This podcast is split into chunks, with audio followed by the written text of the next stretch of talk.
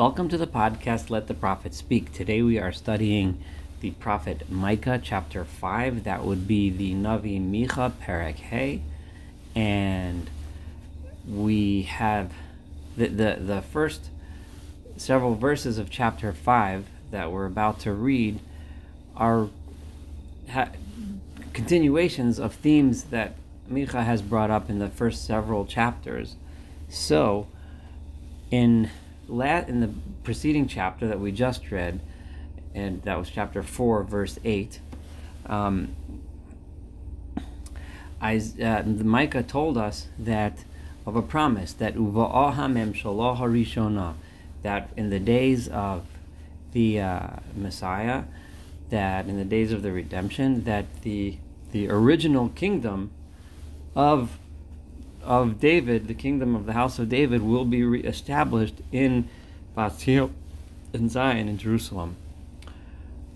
The in addition, in chapter two, just a couple a little bit ago, uh, verse three, um, Micah gave us a special, uh, uh, clearly defined for us what the um, property of the leaders should be, of what the you know what a, a true Jewish leader should be. When he criticized them over there, this is chapter two, verse three, and said.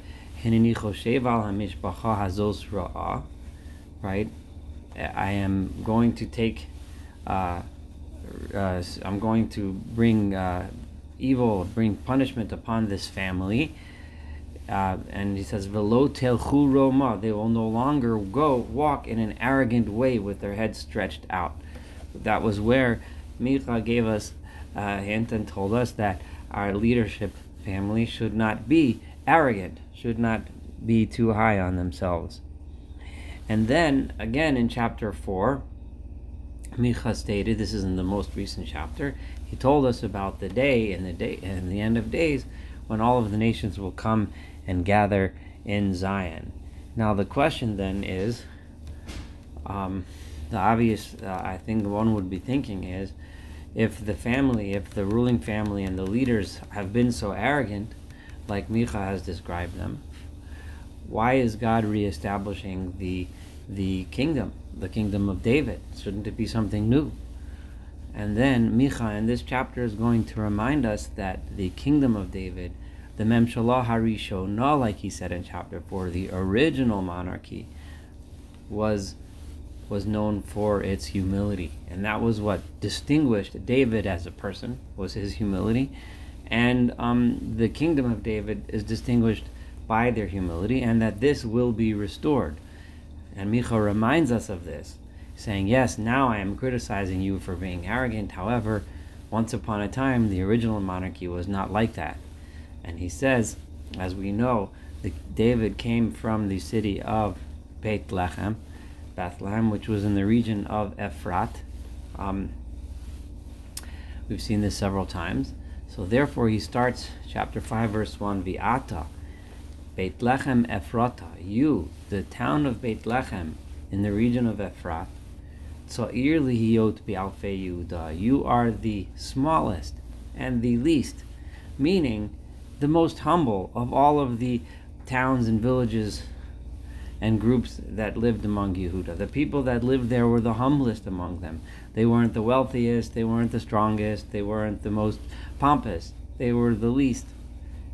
Therefore, mimcha li Therefore, it is from you that will come out for me, liyot Moshel bi Israel, the ruler, the leader of Israel.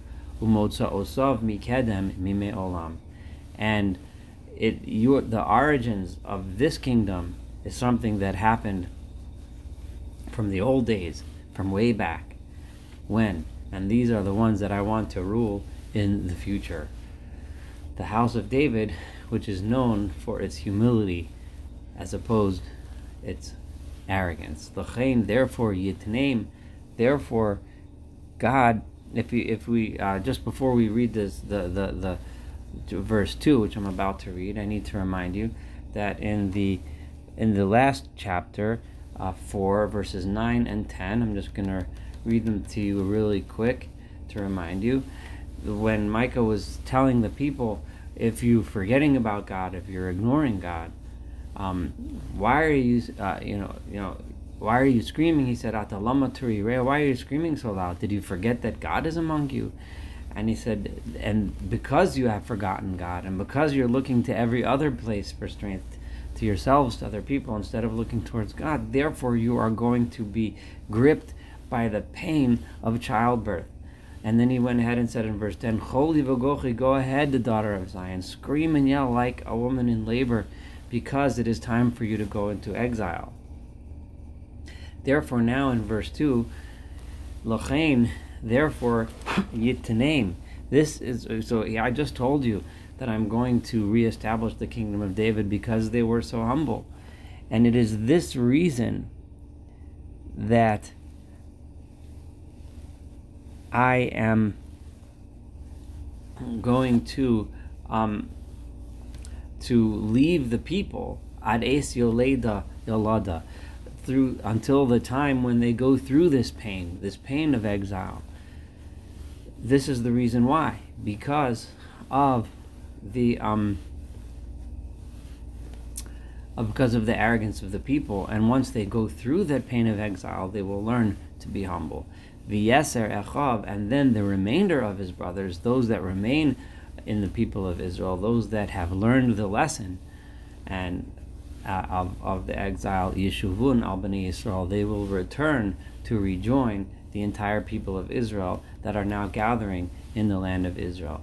V'amad oz Adonai, and then he will stand and he will be shepherded by the strength of God, not by this, because he has now learned the lesson that it's not in human beings, it's not in himself, it's not in magical things, it's not in in uh, in um, idols that one should look for for strength.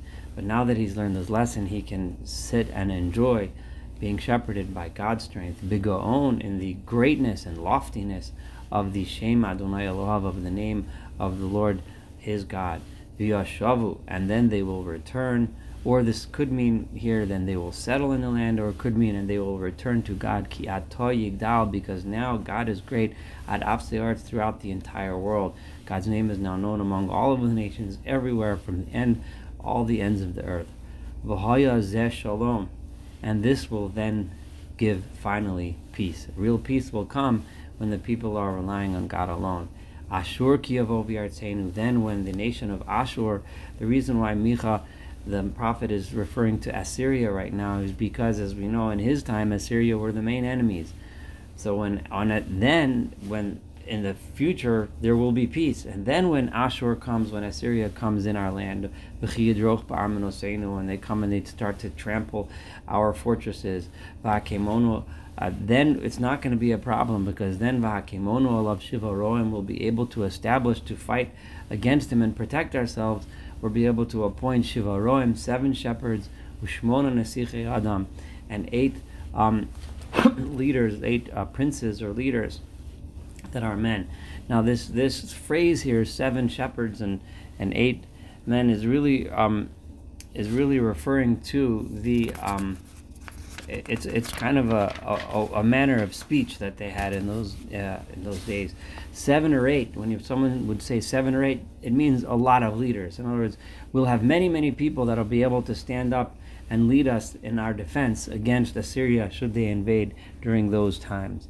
Um, the Radak compares this to Kohelet, to Ecclesiastes, where it says, um, uh, it's in chapter 11, verse 2, where it says, Ten chelek l'shiva v'gam l'shmona. When it's talking about giving your food to um, uh, to poor people, it says give it to seven or give it to eight, which means give it to a lot of poor people. It doesn't mean a specific number, but it's just a simple manner of speech, and just like it meant it there, it means it over here. We're going to appoint seven or eight people to fight against the Assyrians and protect us. We won't have to worry about it in those future days. Vira'u es ashur bacherev, and then we'll be able to protect ourselves because those leaders um, will will um, will shepherd uh, the land of Ashur with sword. They will take over it with sword. V'es eretz nimrod b'v'sacheha, and the land of Nimrod, which is another up and coming enemy, the people of Babylon, uh, will be destroyed in their gates. V'hitzil me'ashur, and he, God, will save us from Assyria, ki when he comes into our land, and when he stumbles over our boundaries. In the future, we won't have to worry. There will be peace, and we will have the leaders that are humble, the leaders that rely on God. And now in verse 6, and the remainders of Yaakov, those that are in exile, that are now spread out amongst those nations, they will be ketal like dew me'et Adonai. They will be like dew, which comes directly from God, kirivivim like raindrops, ele that falls upon the grass. Dew and rain give sustenance to the the grass and the and the fields. The people of Israel, and I'm there's several different explanations and understandings. The Even Ezra has a beautiful understanding. He has two. I'm going to use his second pshat, which is really really beautiful. And he says the people of Yaakov who are now spread out, Bekerev Amim Rabim, that are within those other nations, they will teach their purpose in, is to spread the word of God throughout those nations and to teach them. And they will be like dew and like rain for all those nations and bring them to knowledge of God and love of God as well. This will be their mission. So that to the extent asher lo adam, that those people also will not be looking to human beings. They will not be hoping for humans to save them. They will not be looking for people as the powerful ones, but rather they will also know to look to God. We should remember this this this term of kital. The Ezra got this from the verse in Hosea, which we learned together from the prophet Hosea, chapter 14, verse 6, where God says, Tali Israel. I will be like dew to the Jewish people. And over there, if you recall, because we studied this together before, the dew was referring to the love that God has for the Jewish people, and He will be like love and something sustaining them, and therefore the the verse there continues Yifrach kashoshana. They will grow and blossom like flowers, like roses. The Yachshor Ashav Kalvanon, and their roots will strike in the ground strong like the trees in Lebanon. So the idea there was that Tal is something that brings sustenance and knowledge and uh, helps and helps the the the the, the people um, grow and, and, and flourish. Uh, the Even Ezra compares that to here and says the Jewish people will be like that for the nations. They will, with love, bring the knowledge of God like dew and like rain to all of the peoples of the world so that they can learn these lessons as well. And then the remainder of the people will, that are among the nations will be Bekarev Amim Rabim that are strewn and spread out throughout all the nations. They are going to want to return. Again, I'm I'm uh, reading this according to the Even Ezra. They are like a lion among the um, the animals of the field. A lion because no animal can stop a lion. If a lion wants to go somewhere, the lion will get where he wants to go. Kfir is another name for a lion. Be'edrei Atzon, who's amongst flocks of sheep. The nations that were previously trying to stop the people from getting out and going will no longer be able to do so. I usually don't comment on current historical events, but this reminds me very much of the exodus of the Jewish people from the Soviet Union when the Soviet Union was collapsing. For so long, the country surrounding them held them in, kept them in. But then, once God opened the door, they were like an, a lion among sheep.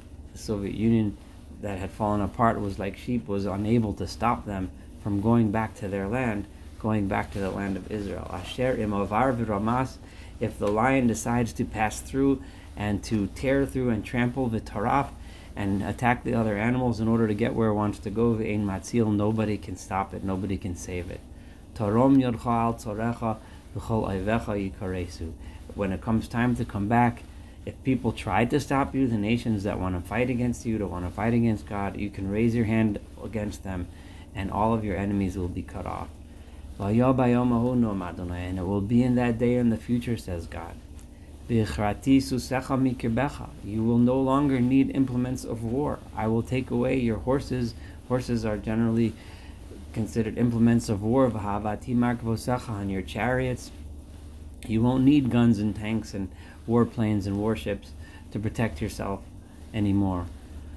They'll be unnecessary. God says, I'm going to take them away because you're going to live in peace. And I will take away even the cities. The Even HaEzer again explains that living in cities, people live in cities in order to protect themselves and they find find comfort and protection in the city. However, it's much better, it's much healthier. Even HaEzer refers to the air is much more spacious and more beautiful to live in the fields and the farms.